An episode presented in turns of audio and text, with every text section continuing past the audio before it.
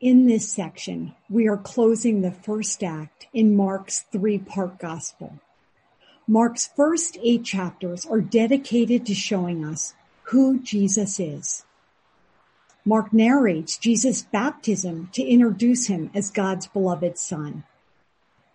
Mark retells for us parables and recounts miracles to give us an action-packed glimpse of God's kingdom come to earth.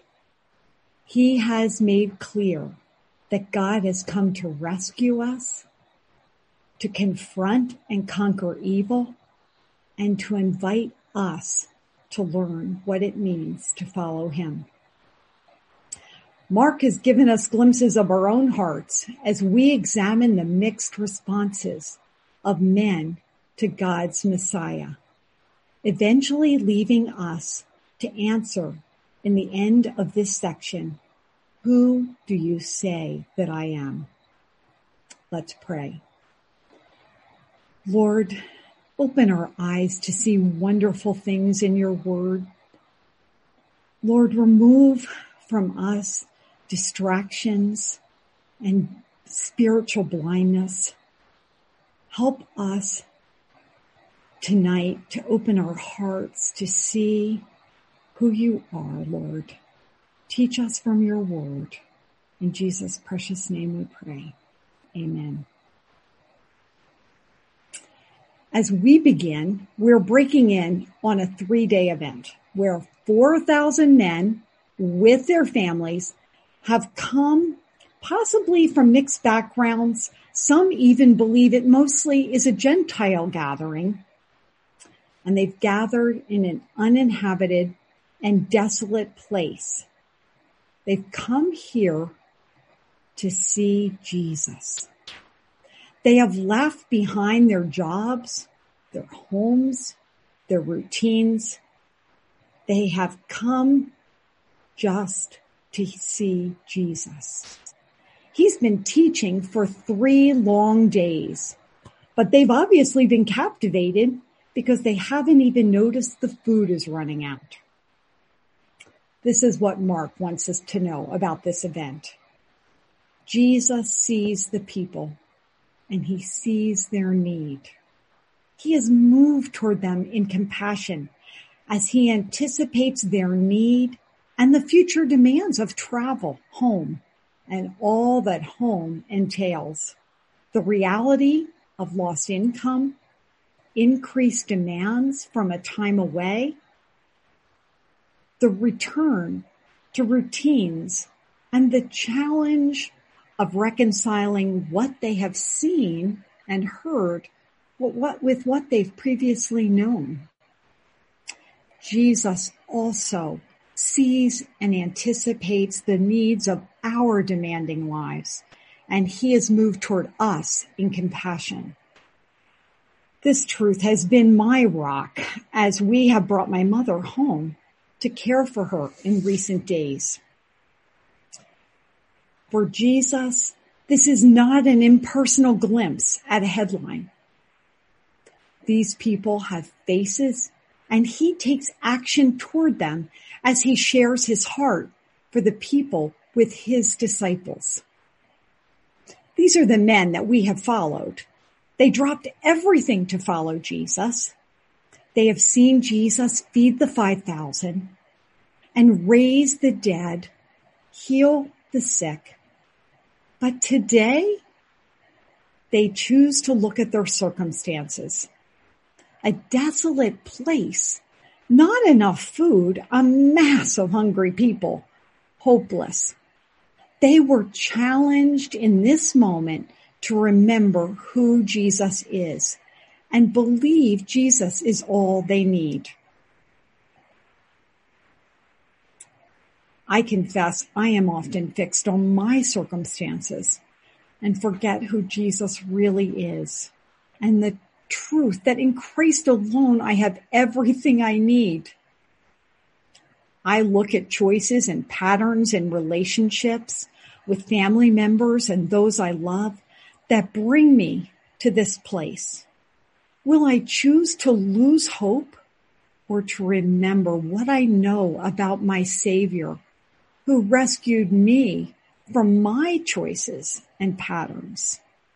Please, Lord, help me to see these opportunities to trust you in each day and lift my eyes to see you, Lord. Jesus continues patiently as he leads the disciples blinded by circumstances and practicality. He asks them, how much bread do you have? Seven loaves, they reply.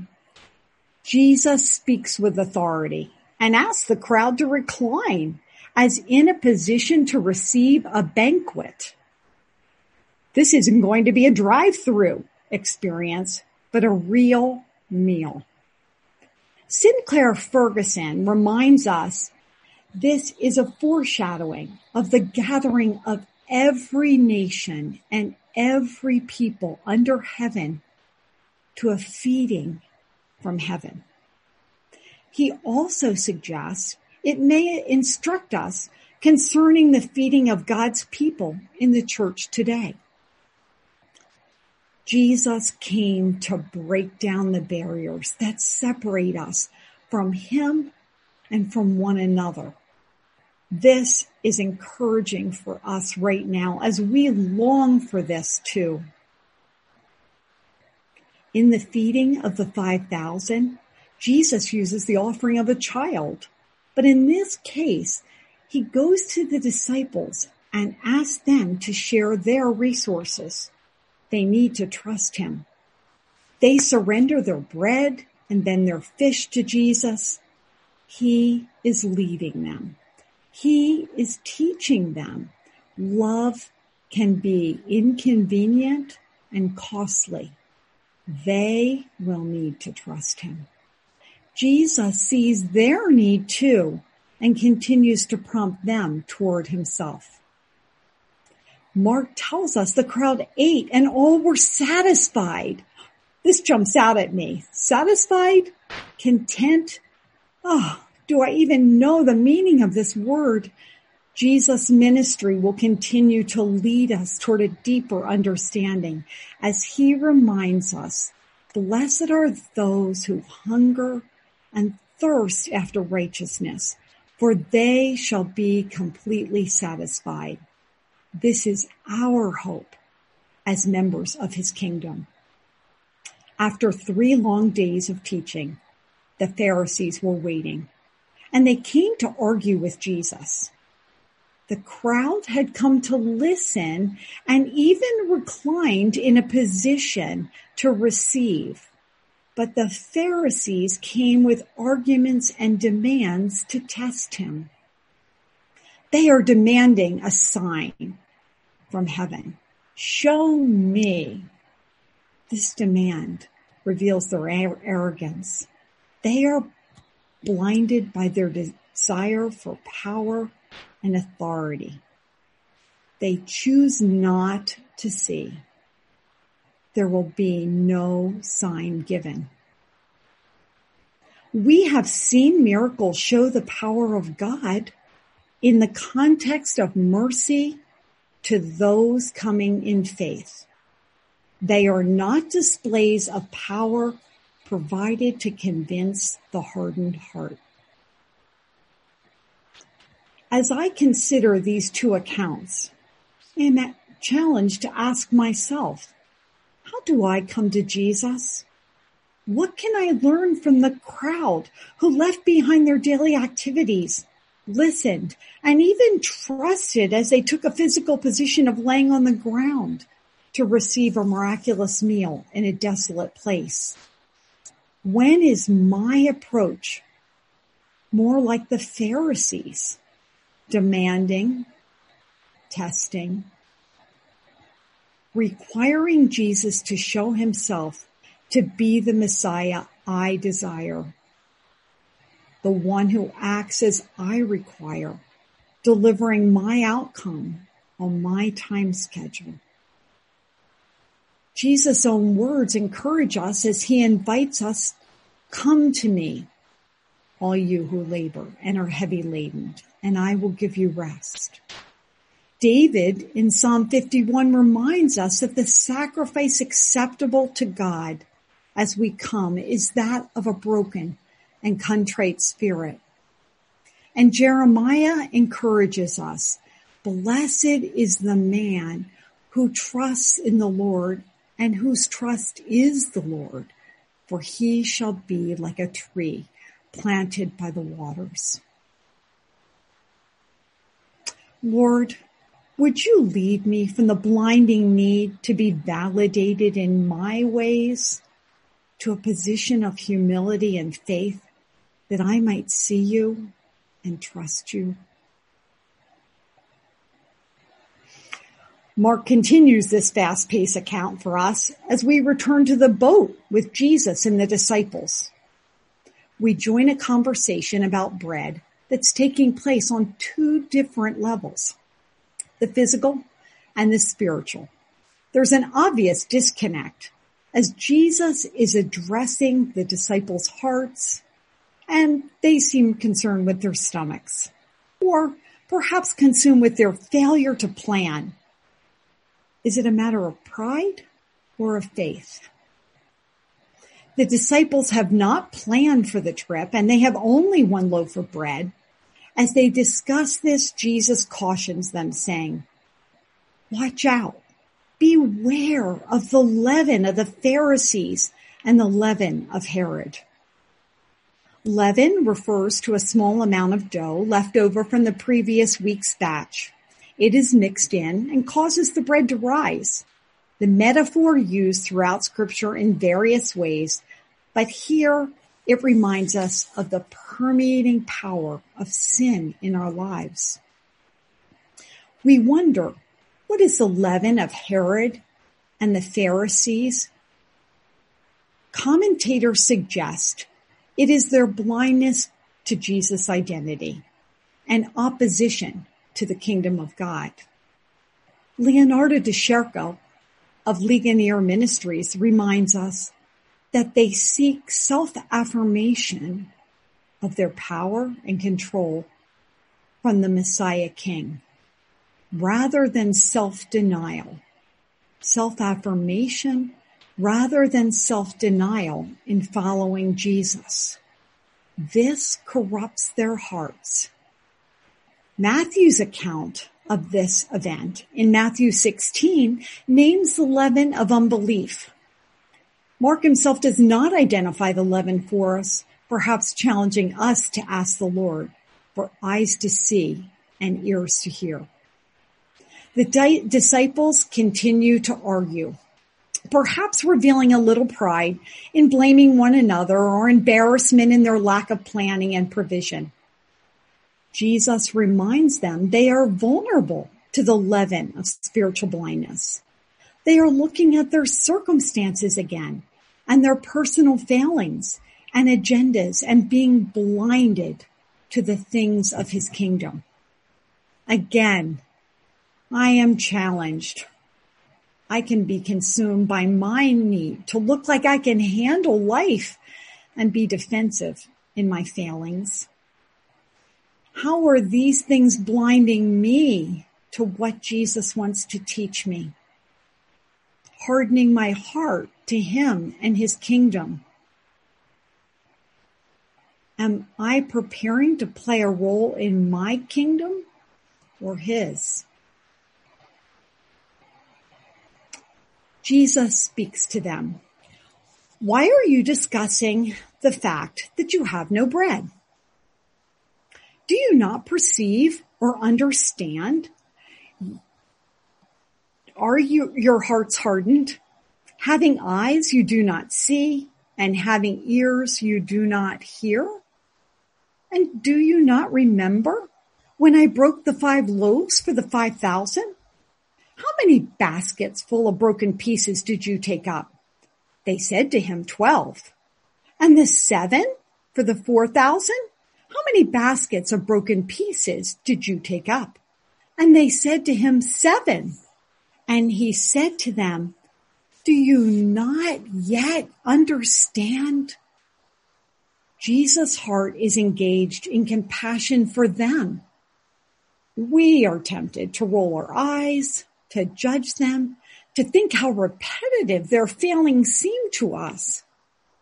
But Jesus is a skillful teacher. He asks questions that help them to focus. He is leading them from their blindness to the light. He reminds them of what they have seen and what they know is truth. As they together recount in a question and answer format the miraculous feedings of the 5,000 and then the 4,000. He is pointing them step by step to the abundant provision and leftovers they physically gathered in their arms and ultimately to the truth of who he is. The psalmist and Old Testament prophets often recount God's faithfulness and remind us of the need to narrate these truths from one generation to another.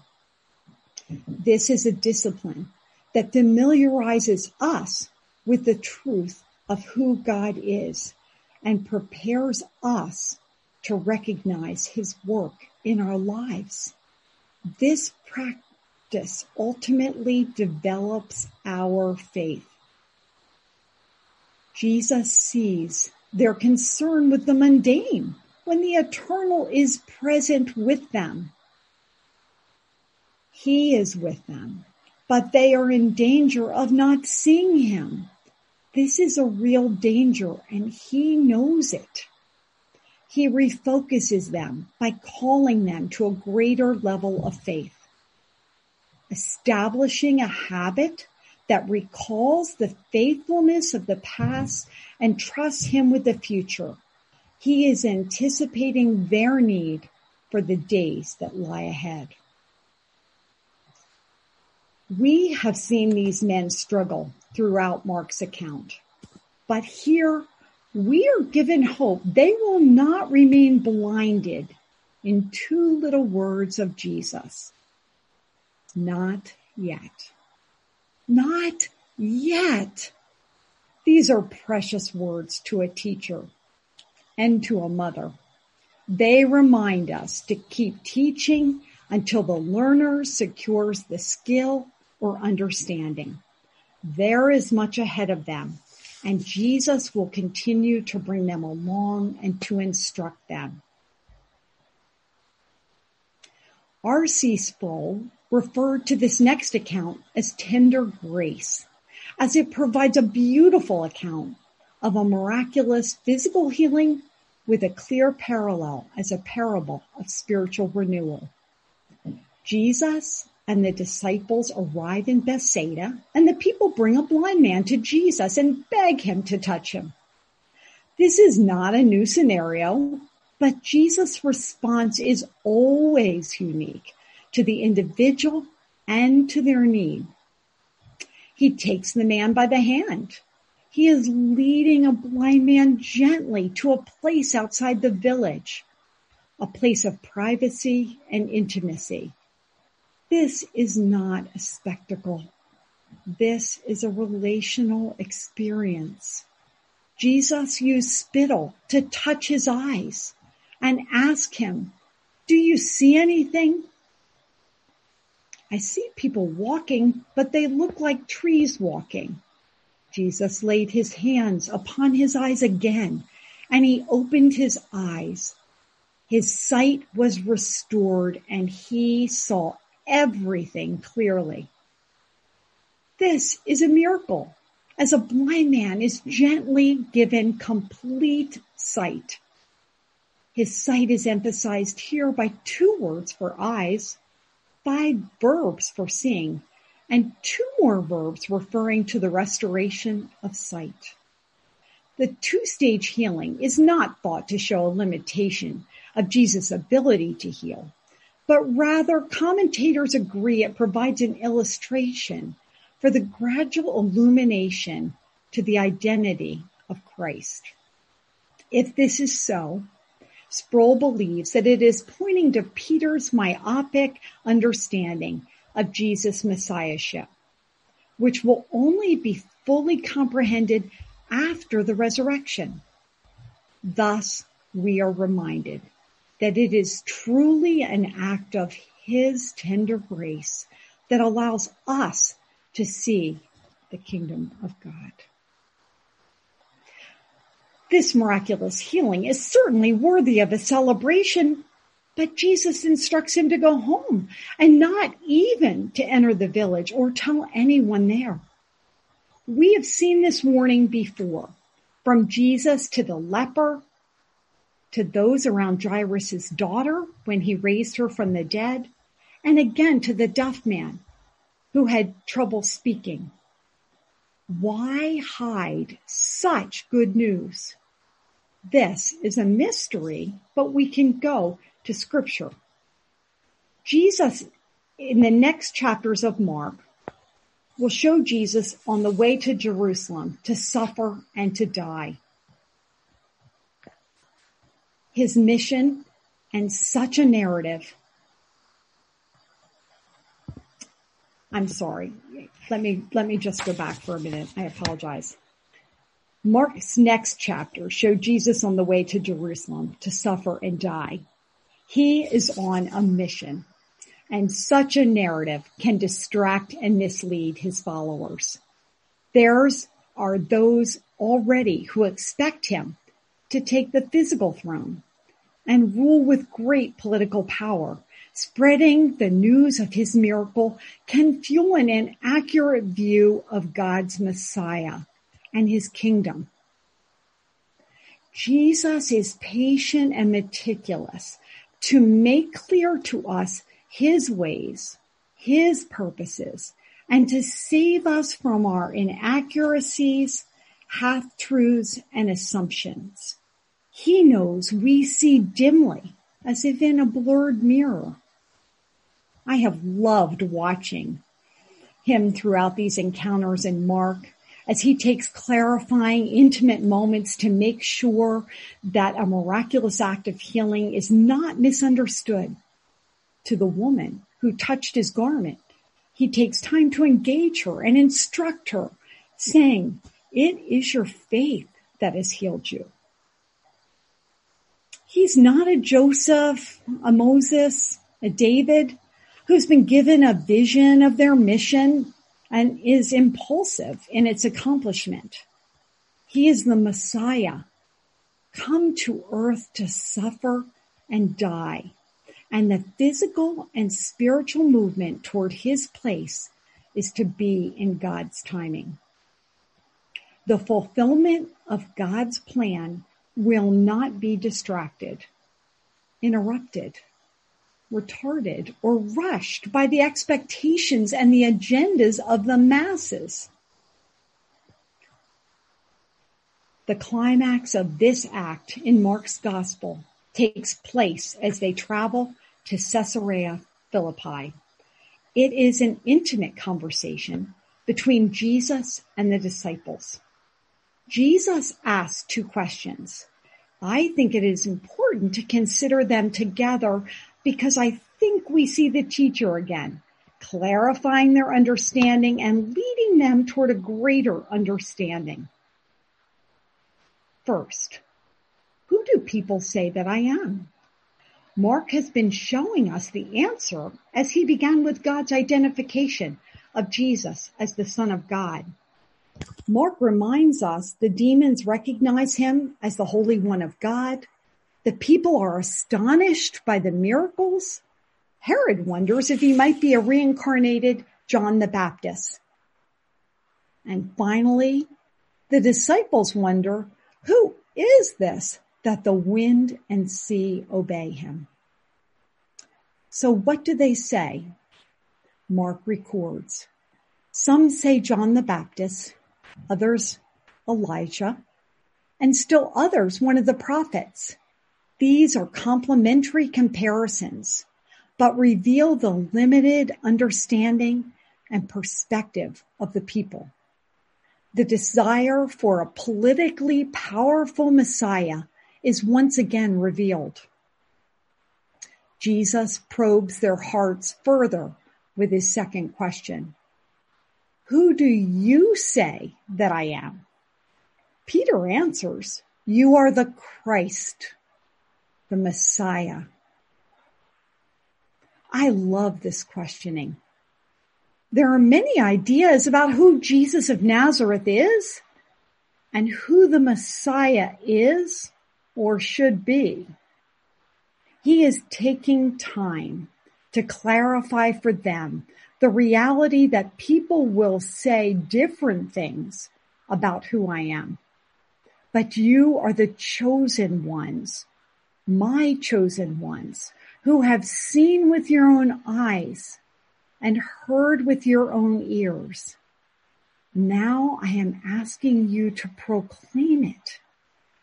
Tell me who you think I am. You know who I am, and you will need to continue to remind yourself of who I am. We too, in our lives, often need to clarify who He is. So I ask myself and each of you the same.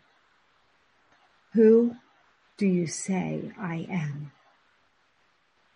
Let's pray. Lord, we are awed to consider that you come toward us in compassion and are willing to look upon our need and anticipate our challenges. We are humbled as we recognize your tender grace in our own lives as you have revealed yourself to us, bringing your light into our darkness. Lord, we acknowledge that you are all we need and in you there is satisfaction and more. Thank you for humbling yourself to come to earth and walk among us that we might know you. Lord, open our eyes to see you. Teach us to encourage one another to turn our eyes upon Jesus. In your precious name we pray. Amen.